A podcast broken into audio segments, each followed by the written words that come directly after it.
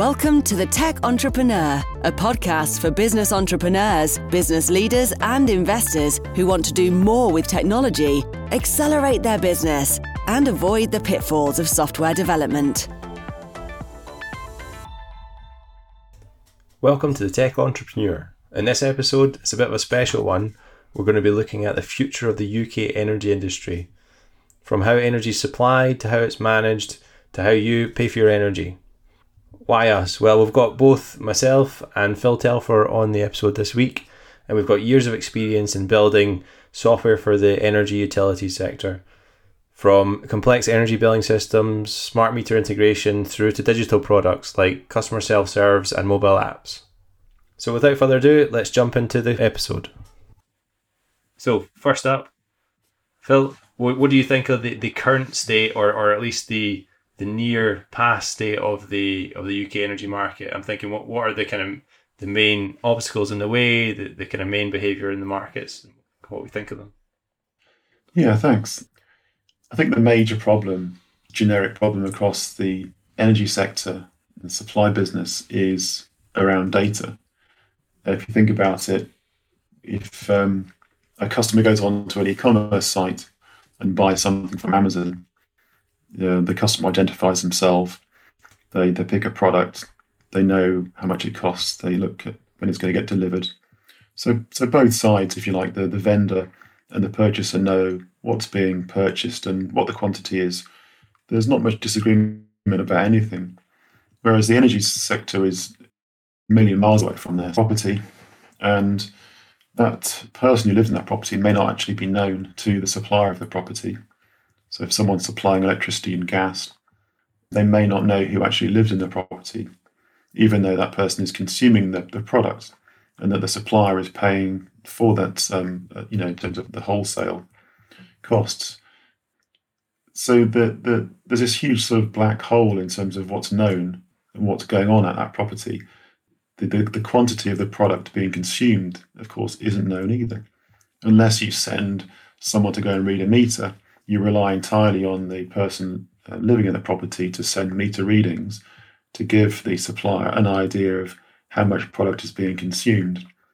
And even down to the type of meter that's on the wall, that's not always known either. And that's there are issues and, and data quality problems with that across the industry too. So it may be that there's a meter which records day and night consumption separately, like an uh, economy seven meter. Uh, it may be a prepayment meter where you go and charge it up at the post office, or maybe one that's a sort of fairly standard universal meter, the um, universal credit meter. And so there's a, there's a huge problem with a supplier knowing what's going on at that supply point, and, and that is fundamentally what they're doing. So it's um that, that's the kind of background to this really, and clearly the creation of smart meters and the rolling out of smart meters across the UK and, and other countries is designed to solve some of those problems in certainly in that what type of meter is there and also more importantly what exactly is being consumed. And so that obviously leads then to much much clearer billing a much happier customer and much happier supplier. Yeah. It, it sounds great doesn't it? Do you know that the smart meter rollout in the uk started back in 2011 and that's when it was it, it, first started. And it's you know I, I, don't know about you phil but i still don't have a smart meter. Even even with all the industry experience we've got i still don't have it. I mean we certainly we've worked on bringing in smart features to kind of older billing systems that sort of thing. But for me it, it was to get away from the unknown and into the definite the smart meter rollout and it's it's really kind of struggled. And i guess it struggled for quite a lot of different reasons. I, I, think some of them is, is just that aging architecture aging industry um, setup that, that's been in place that you know it just wasn't able to handle the kind of big data that's involved in smart. And certainly the the utility uh, the suppliers themselves didn't have the the software and the tech in place to be able to do that quickly. Yeah the smart meter rollout's been been delayed you know publicly i mean so many times. I almost you know forgotten how many times i've heard about uh, deadlines that have been imposed being being put back another year another two years yeah, I mean, I haven't got a smart meter either. Um, I, I just I just phone in or or put onto my app or my, my mobile my meter readings as and when because I want to have a you know an accurate bill. But I'm sure, well, I know that that's not the case with many, many people. And, and they just let the bills kind of roll in and uh, they're, they're quite disengaged with their supplier. I think that, I think that leads to some of the major problems we've seen in the in the UK energy market recently with in the last few years with so many energy suppliers going out of business.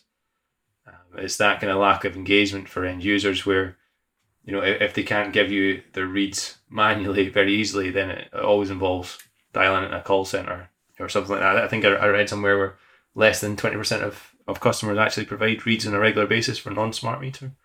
And it's just crazy because the whole energy supplier business is, is based on on uh, not only predicting energy prices on the mar- on the wholesale market, buying those in and then selling them for a profit, but also they're obviously working under the the uh, assumption that they'll get paid for the actual energy that is used, which which often is you know it creeps up in them that it starts becoming a big problem.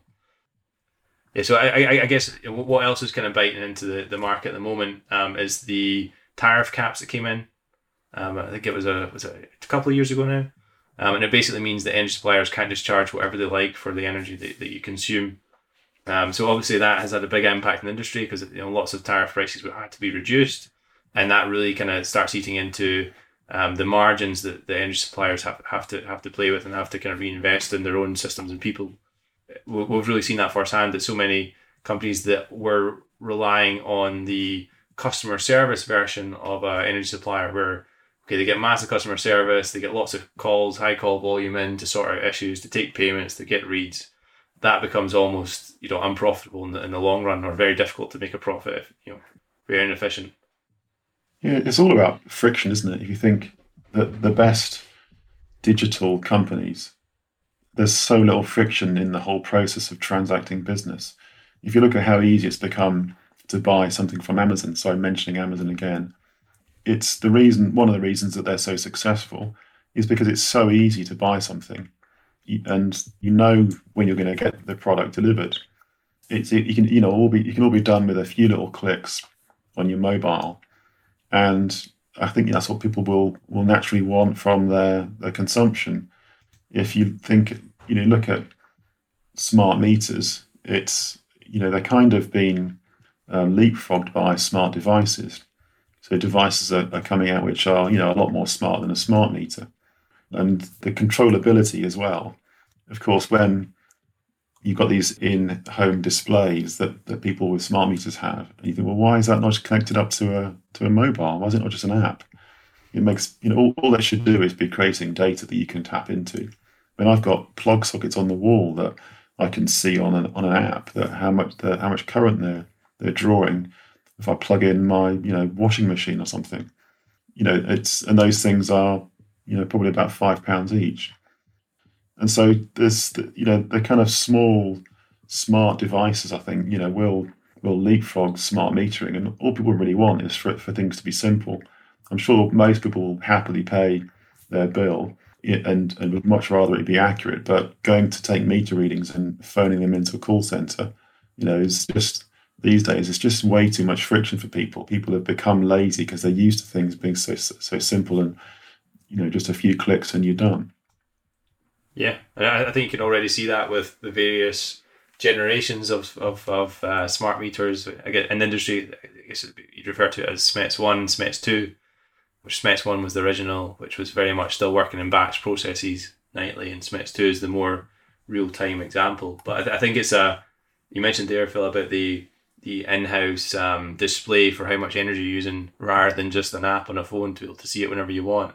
And I think it's a great example where technology is overtaking the industry and is and is, is is you know and that's only just started overtaking. It's going to go even further, and we're starting to see more and more electrical vehicles on the road, um, which the upswing I'm sure will be massive. We can talk about that a bit later in the podcast, but. Mm yeah, I just think that the industry is moving so slowly now, but technology is moving so quickly that that gap is widening all the time. So it's kind of almost ripe for a, a kind of some sort of disruption, major disruption within the next um, you know few years. Hmm. Absolutely. So I guess looking forward, what are we expecting to happen in the next few years?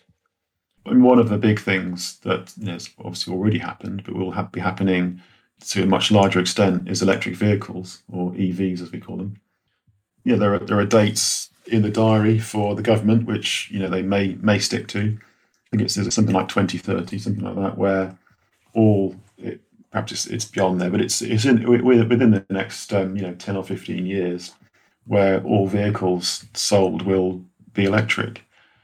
I mean, for me, that seems not very far away, and the infrastructure seems you know woefully inadequate at the moment to, to support that.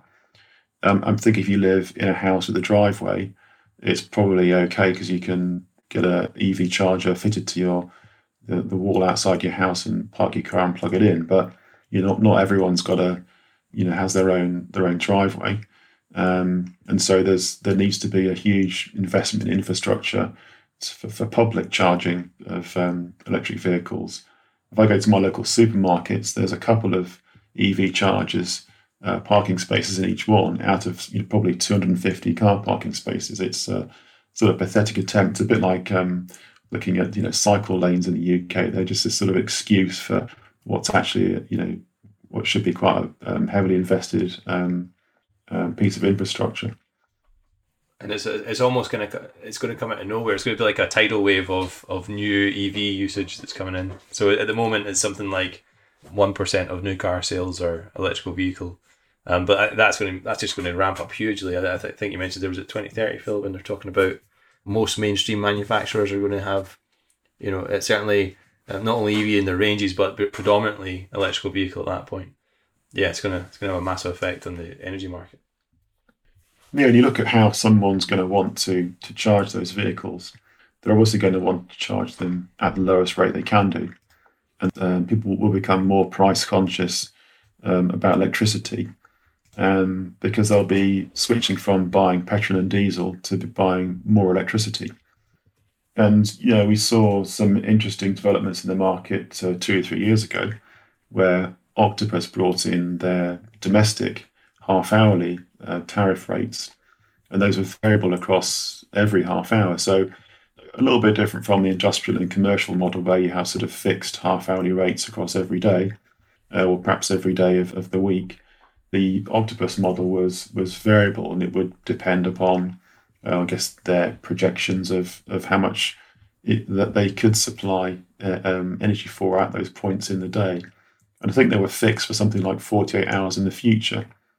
So you can think that if you had, um, let's say that you know cheap periods overnight where there was plenty of excess energy, you could charge up your electric vehicle for you know very little, and and, and obviously then consume that um, during the daytime uh, by driving the car around, and then plug it in and, and hopefully then you know charge it at, at a cheap rate.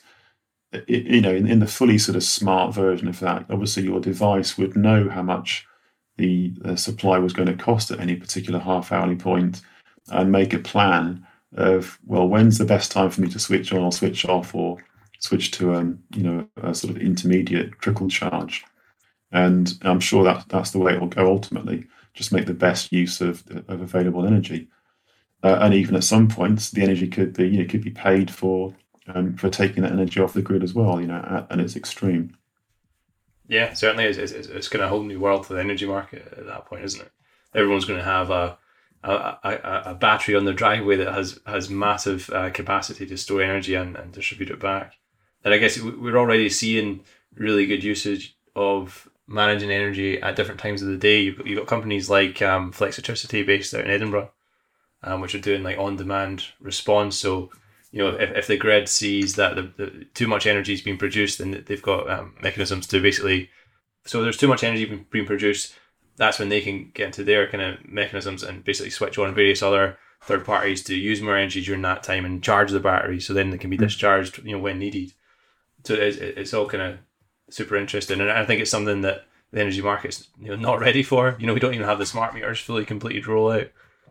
If, if we're getting to a point where a lot of people have EVs, you're going the government may well at that point think about well, do we charge a different energy tariff for charging a, a, a vehicle um, rather than charging your kind of domestic household?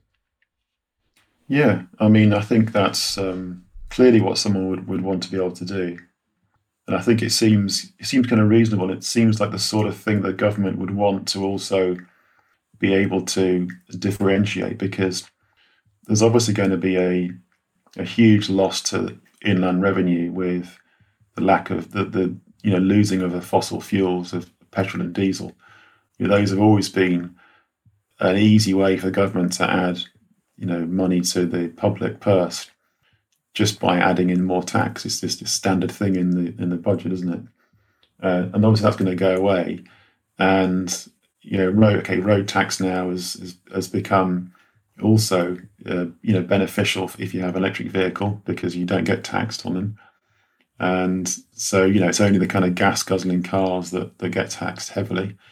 And so obviously there's going to be a big drop in revenue. So the government will need to be able to distinguish, I think, between domestic electricity use and uh, electricity used by electric vehicles. Either that, or they may go for a model where it's purely charged by you know by the mile, and everyone's going to be tracked in an entirely sort of Big Brother approach, where you know, you're sort of followed around the country, and, and every mile you, you pay some sort of um, nominal amount of tax. Yeah, yeah. I, mean, I, I certainly see if, if we're looking at you know say the five year mark and most properties in the UK that can have a smart meter have it. There's more EVs at that point as well. I think there's going to be huge change in the energy market for, for, for suppliers. I think you'll you'll basically start to see the end of the traditional customer service type energy supplier company. I think it's just not going to be scalable or workable longer term. And that's where you know embracing tech and getting that right, getting automation in place up front, getting customers self serving where they can uh, by self-server, I mean, you know, producing bills and everything that someone would call a call center for, make that not happen and, and do it, you know, do it on a self-serve portal of some some kind and get your your people working on kind of high value um, pieces of work. I think it's, I think, I think you're only looking at maybe five years out before that. I, I can't see a customer service based energy supplier would, would grow past that. Mm. Yeah, um, and I don't even know why people phone. Well, I do know why people phone energy suppliers, but I've never actually had to do it myself it's uh, something I try and avoid. I'm sure everyone else as well. It seems like something which would just be an, an, annoyance for most people, given that you know people are used to transacting everything on, on a you know on a, on a phone or a tablet, uh, and things being just super easy in that respect. I think that's certainly going to be a thing of the past. I think um, sort of future wise, the yeah the conversation around around domestic batteries, where domestic batteries have become absolutely normal and charge at um, cheap periods and, and, and, are discharged at expensive periods uh, where it would be expensive to, to pull energy from the grid, you know, will certainly become normal. And also, that same approach could be used with an EV battery as well. So you could use your EV battery uh, purely as storage from the grid rather than there to, to run your vehicle. So if it's plugged into your house, you could charge your car and then you know discharge your car to power the energy in your house for heating or anything else. I think also there's another, you know, possibly interesting thing where, say, if I had a um, a battery or, or a vehicle which is being charged, I could perhaps sell that not necessarily back to the grid in terms of a like a, a replacement sort of feed-in tariff, but I could possibly sell it in a peer-to-peer way. So I was thinking of things like um, the uh, fintech company um, TransferWise, who have effectively disrupted the currency exchange market, where they don't actually exchange currency A for currency B. So if you're changing, you know, pounds to euros, they don't actually exchange that through a um, currency exchange program. They simply, it's effectively, well, I pay your bill, you pay my bill. So someone will pay my euros, and then you know I will pay their pounds and and so with enough people, um, you can do a, peer to peer approach without actually going through the official broker. In this case, you know, not not going sort of through the grid.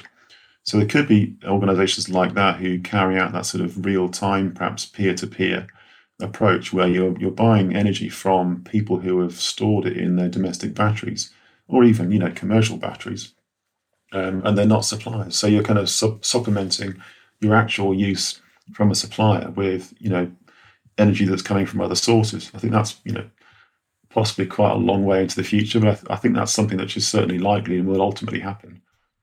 Yeah, yeah. I mean, I'm even thinking that could be becoming more into the mainstream. Maybe maybe in like something like five to ten years time. I think. I think it's got huge potential. Even if you're looking at it from a like take the kind of share trading kind of world where you've got um, like a trading one uh, 212 or, or uh, eToro who basically have lots of users of their platform which are making trades, but in reality, eToro is just the broker that makes the trades on their behalf. Um, so, like, say you had multiple energy suppliers using the same energy software um, for billing purposes and generation purposes, tracking that, then you could just sell energy usage between the parties that are that are feeding into that platform without going near the you know the industry, and and that that would maybe make it you know much faster to innovate and adapt rather than having to rely on the kind of main government driven um, agencies. Mm. Yeah, I think inevitably there's there's there's government intervention required in certain areas of the things we've been talking about, and you can see that, as you mentioned, you know it's been ten years now since the start of the um, smart meter rollout, which you know there's no way that the world is the same as it was ten years ago, and so that that program is probably you know relatively unchanged since then. It's still the same plan. It's almost like a, a waterfall software project. You know, it's not going to be the same requirement as it was 10 years ago. So it, it's, you know, those things happen so slowly, whereas, you know, entrepreneurship can move much more quickly, as we know, and can solve problems that large organizations and government bodies can't solve because they're, they're too big and they, they move too slowly. So I think wherever there is an opportunity for, um, you know, private business to come along and disrupt. I think that the energy sector is just hugely ripe for it, and there's going to be some, you know, really exciting things happening over the next five to ten years. And you know, hopefully, that the, the government isn't going to be the blocker on, on on all of those things as it has been on some already. Yeah, certainly. There's there's a few factors in play that just makes it inevitable. Really, you know, one of them is the progress of tech, making everything more automated, more you know, at your fingertips. But I think the other one is the costs as well, falling in other areas you know the, the, the costs of solar has uh, has has decreased 82 percent over the last decade, and EVs are becoming you know cheaper by the day sort of thing. So you're only kind of extrapolating out to you know five to ten years when you know, when that's really mainstream. That could mean that you've got you've got cheap solar in your house that charges your battery on, on your property, and you're only buying energy off the grid when you really have to, um, which is going to change things you know quite massively. That sounds great. Where do I sign up for that? I need to get smart meter first. yeah. Okay. Well, um, uh, any other thoughts, Phil, on the on the energy market? I think we've covered about everything really. I think um, there's a long way to go. Um, there's some really exciting things which will be happening in future for sure. And I think there's it'd be really interesting to get some other people, some other guests on the podcast with specific interest in some of these areas and get them to talk about some of their ideas. Be really good to see who we can get on and uh, what kind of um, things we can explore and discover. Yeah, definitely. Super excited to kind of share ideas with other people and hear their points of view. Certainly, any kind of experts in, in specific areas that we've talked about today were useful. And I'm sure there's a lot we didn't cover, Phil. Lots of innovation going on that we're maybe not as involved with. Um, so yeah, I really enjoyed the conversation, and um, yeah, look forward to hearing from everyone. You've been listening to The Tech Entrepreneur, brought to you by ClearSky, the digital transformation agency for scale ups and established business who believe you don't need to be held back by technology. Whether you need software to help your customers self serve, a mobile app to manage customer engagement, or automation to make sure your staff are spending time on what matters most, ClearSky provides dedicated software development teams in the UK ready to take on your next project. Find out more at clearskylogic.com.